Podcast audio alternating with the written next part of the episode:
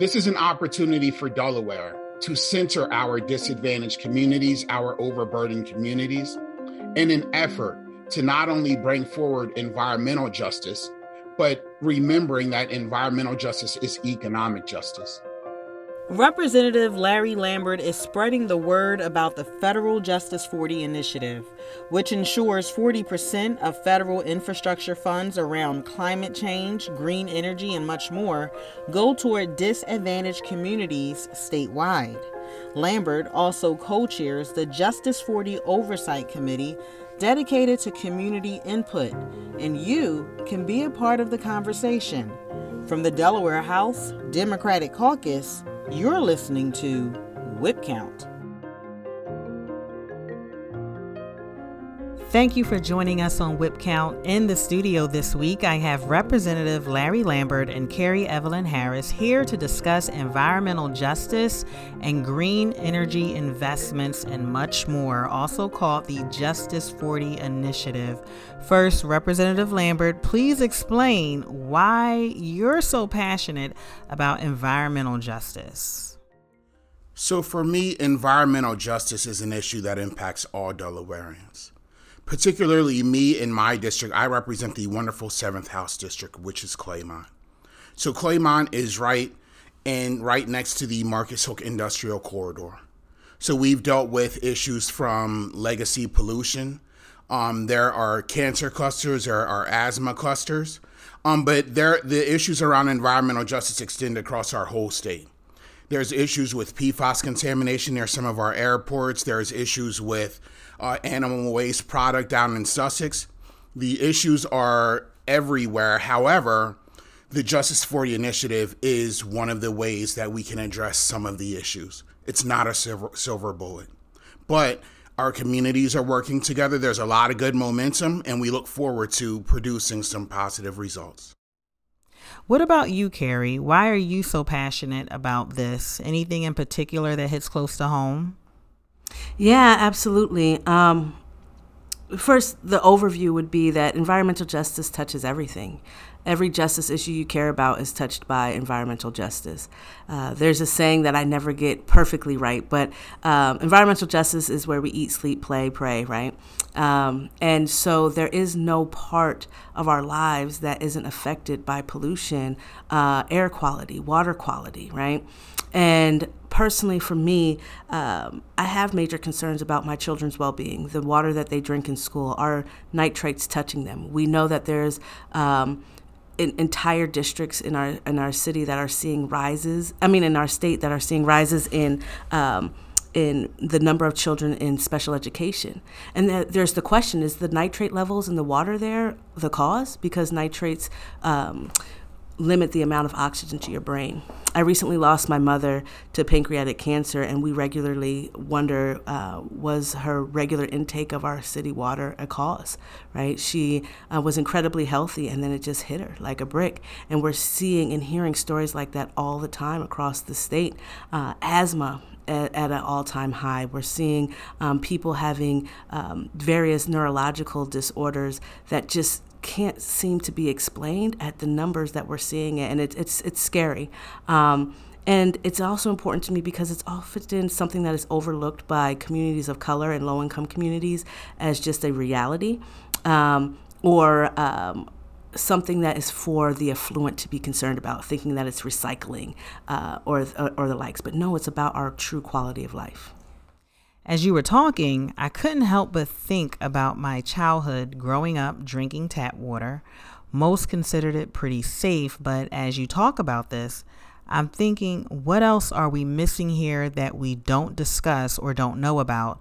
So I guess all of this ties into the Justice 40 initiative. Why Justice 40? Justice 40 started when President Biden came into office. In his first week, his executive order on climate change, also known as Executive Order 14008, an important component of that executive order was what he referenced as the Justice 40 Initiative. It simply means that when it comes to the infrastructure funds going to the 50 states, those federal infrastructure funds around climate change, green energy, pollution remediation, sea level rise, etc., when it comes to those specific infrastructure funds, it mandates that at least 40% of those investment benefits goes to overburdened communities. We here in Delaware, we were blessed to pass the first Justice 40 Oversight Committee in the United States. And for me to represent President Biden's home district where he grew up at, it's really an honor to make sure Delaware is in alignment with that mandate. We've already had three formal meetings. We started out with three community listening sessions. And that's what is really very much needed. We have to listen. Our overburdened communities have solutions, they know what's going on. And when we started with listening, we were able to identify some of the ways that our communities are being overburdened. We were able to identify some of the ways that these federal investment benefits can help some of our communities, but it's a work in progress. Um, there's a lot of growth. We've uh, got a lot of positive feedback from the community, but we're not done. We look forward to continuing to move the dial forward, and we will provide final findings and recommendations to the General Assembly by the end of this year. Can you give us or share with the audience some of those overburdened communities? So, our overburdened communities are our communities that have been disproportionately impacted by poverty and pollution. A lot of our overburdened communities are communities of color. They have also been negatively impacted by mass incarceration, lack of access to quality housing, impacted by redlining, lack of access to quality transportation, uh, quality uh, health outcomes.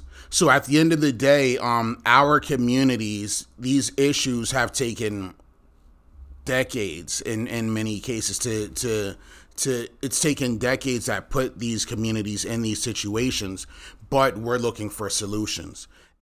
Uh, not long ago, the community had an impromptu Justice 40 committee that they created, and they invited me in.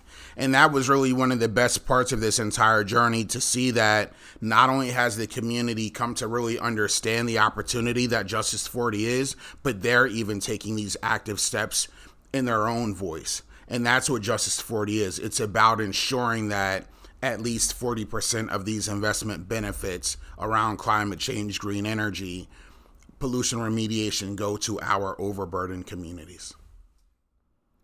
Kerri, as a community ambassador, is it tough getting people involved or explaining this initiative? Um, I don't. I don't think that it's hard once we are able to get them to the table. Uh, the difficulty is the most impacted communities are impacted, as uh, Representative Lambert said, in many areas. So they're working long hours, um, multiple jobs. And so, um, and then after that, it's t- family time. And so, how do they add in this extra community meeting to learn more? Um, and so, what we have to do is meet them where they're at, at their doors. Um, make sure that the flyers that we're handing out are um, get to the point to give them the information they need and allow them to dig deeper if necessary. Um, and then at that point, helping them recognize what isn't normal, right? That they've accepted as normal. That their whole block might be sick from some type of uh, disorder, but they're just thinking, well, it just happens to be, right? You can't claim genetics if it's the whole block and none of you are related, right? Um, and it's also recognizing the fact that. Um, we we have hierarchy of needs, as we many of us who have studied psychology know, um, and there's a point where you're just trying to survive, so you're not able to think about how do we affect systemic change, right? And and um, I'm just trying to put food on my table, a house over, a roof over my head, um, and so part of what we have to do with with Justice 40 is make sure we're meeting those basic needs so that they can then stand with us to fight for the, the changes they want to see in the community. You said something I want to touch on for a second. How do we identify things in the community that are just not normal? Are there key things people should look for? Either one of you can answer. So, when it comes to identifying what are the issues in our overburdened communities, that's one of the roles that our agencies play. And we really honor the work that they've done. They have a seat at the table. Our Justice 40 Oversight Committee is made up of three members of the House, three members of the Senate, as well as the heads of DNREC, housing, transportation, labor, agriculture, Department of Professional Licensing. And for us, while they've already done a really good job of identifying the issues, one of the components that makes the Justice 40 Oversight Committee different is we're also bringing our overburdened community members to the table. And when we listen, when we hear about the unforeseen issue of chronic stress, this feeling of there's always something else that's going to happen. Um, exactly. Our overburdened communities don't wonder if there's going to be another incident. They wonder when is there going to be another incident. And those are some of the issues, some of the topics that come up, and we need to address these things holistically. Now, our Justice 40 initiative is mainly focused on ensuring that investment benefits go to our overburdened communities, but throughout that journey, we're also listening and we're able to utilize some of that data for other projects as well. So that we really want to elevate and highlight our communities for really coming together. As Kerri mentioned, there are so many stressors, so many issues, but our communities are showing up. They have solutions, and we really appreciate their efforts. Representative Lambert, you recently filed House Bill 259 that would help notify Delawareans through cell phone messages about catastrophic chemical releases. Is this related to Justice 40? It's directly related when the Croda ethylene oxide leak happened Thanksgiving Sunday of 2018, it was one of the first things that communities asked for. And I was really honored that when I got into office, this was the first bill that I hand wrote myself. And I worked with the lawyers, and we recently were able to get it through the Public Safety Committee in the House. So I just really want to thank the community. This is one of those pieces of grassroots legislation, that bottom up type of legislation that we need. And it's also in alignment with our grassroots up type of initiative, which is the Justice 40 Oversight Committee. Anything else to add that you want our listeners to know?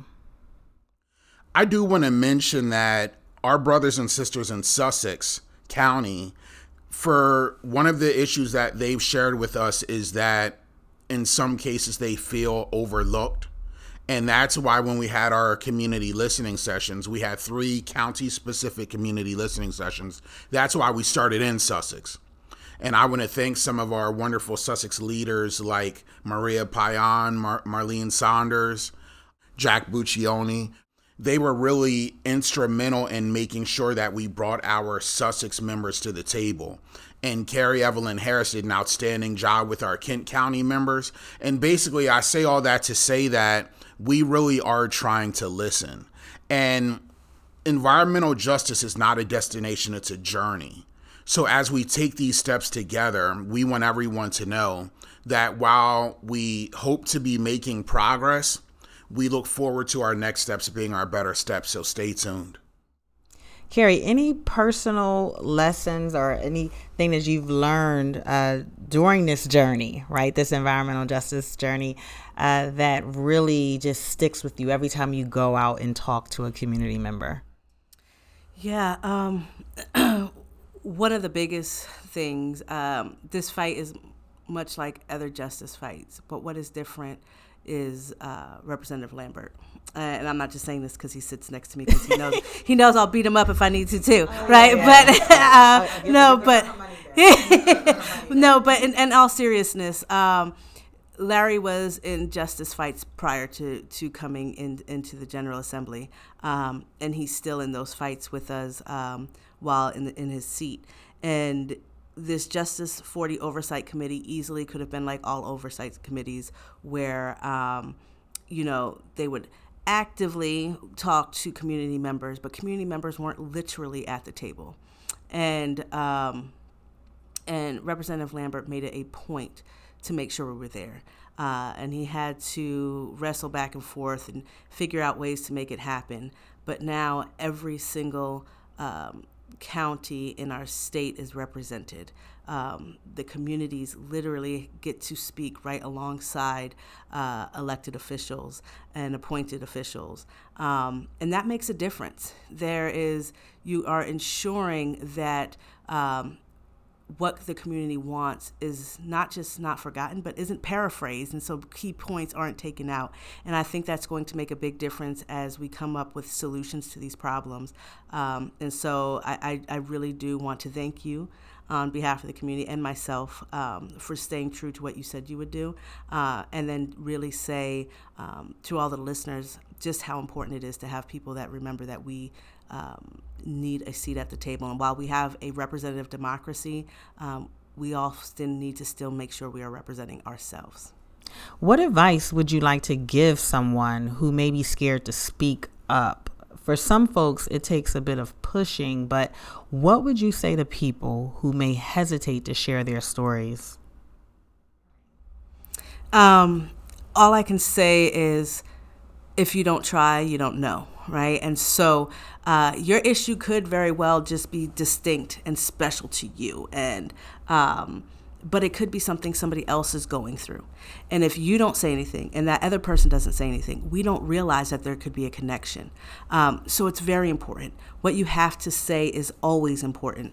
Um, you might think you don't have the right words. Any words are the right words. Just come up, let us know, um, and we'll figure out how, how to put all the dots together. Um, and then also, we can work with you so that you know how to next time um, bring your issue to the right person. Um, and so, don't give up. Don't think that what you have to say isn't important. Don't be afraid. We're humans. Um, and don't put anybody on a pedestal. You are just as worthy and just as important, and your voice is just as powerful. So, Kerri, you're covering Dover, Kent County pretty much. How can people get in contact with you? Um, the easiest would be my email, which is uh, Kerri Evelyn at kerrievelynharris.com. So it's K E R R I E V E L Y N at kerrievelynharris.com. And Larry, uh, I want to have you share your contact information as well, especially since a friend of mine just mentioned the Justice 40 initiative and expressed some interest. Uh, there's a lot of positive momentum around Justice 40. Anyone that has any input, any concerns, feel free to reach out anytime at Justice40, Justice40 at Delaware.gov and also in regards to anyone feeling maybe a little less than adequate, maybe feeling like their issue is a little sensitive. They can feel free to reach out anytime to me directly at larry.lambert at delaware.gov. And also, feel free to reach out to a friend. Delaware is small. There's a lot of organizations doing some outstanding work. And when we started the Justice 40 Oversight Committee, we reached out to all of the local organizations doing outstanding work. Um, I don't have enough time to mention everybody, but we extended even to Black Mothers in Power dealing with Black maternal health. That's an environmental justice issue. So we want to make sure that everyone feels comfortable. Reach out to someone you know, reach out to someone you trust. But also, you can add me to that list. I'm always here for you. Any meetings coming up soon? Yeah, so the way our meetings work is that um, our most important agencies uh, to be there, all of them are important, but our most important agencies are DNREC and Department of Health. So we're pinning DNREC giving us a solid date that works, and then we coordinate schedules with Department of Health. And then everybody else so generously comes in line. Okay, I know you guys are making your communities proud because you you're from Claymont, right? I was born and raised in Claymont. oh, you guys can't see his face, but he you can see he his eyes change. uh, just recently, we presented a check to our Claymont Fire Company from Energy Transfer right in Marcus Hook. So, building these bridges between our local nonprofits, our our local first responders, private entities, to deliver results for our communities is something I've been working on for years. So to now do it in this higher capacity, I'm just really honored that my hometown entrusted me with their vote to represent them here in Dover. It looks like we've covered a lot. So did we miss anything? We just want to say thank you for having us on Whip Count, the, the best podcast in the state. Um, you we you really do highlight the work that's being done, and also bringing on a community member, an outstanding community member like Kerri Evelyn Harris. She's been an ambassador for the whole state, not just Dover, and we appreciate you giving us this opportunity. Whip Count is brought to you by the Delaware House Democratic Caucus. Follow us on Facebook at facebook.com slash DEHouseDems, on Twitter at DEHouseDems, on Instagram also at DEHouseDems. More episodes are coming, so make sure you're subscribed.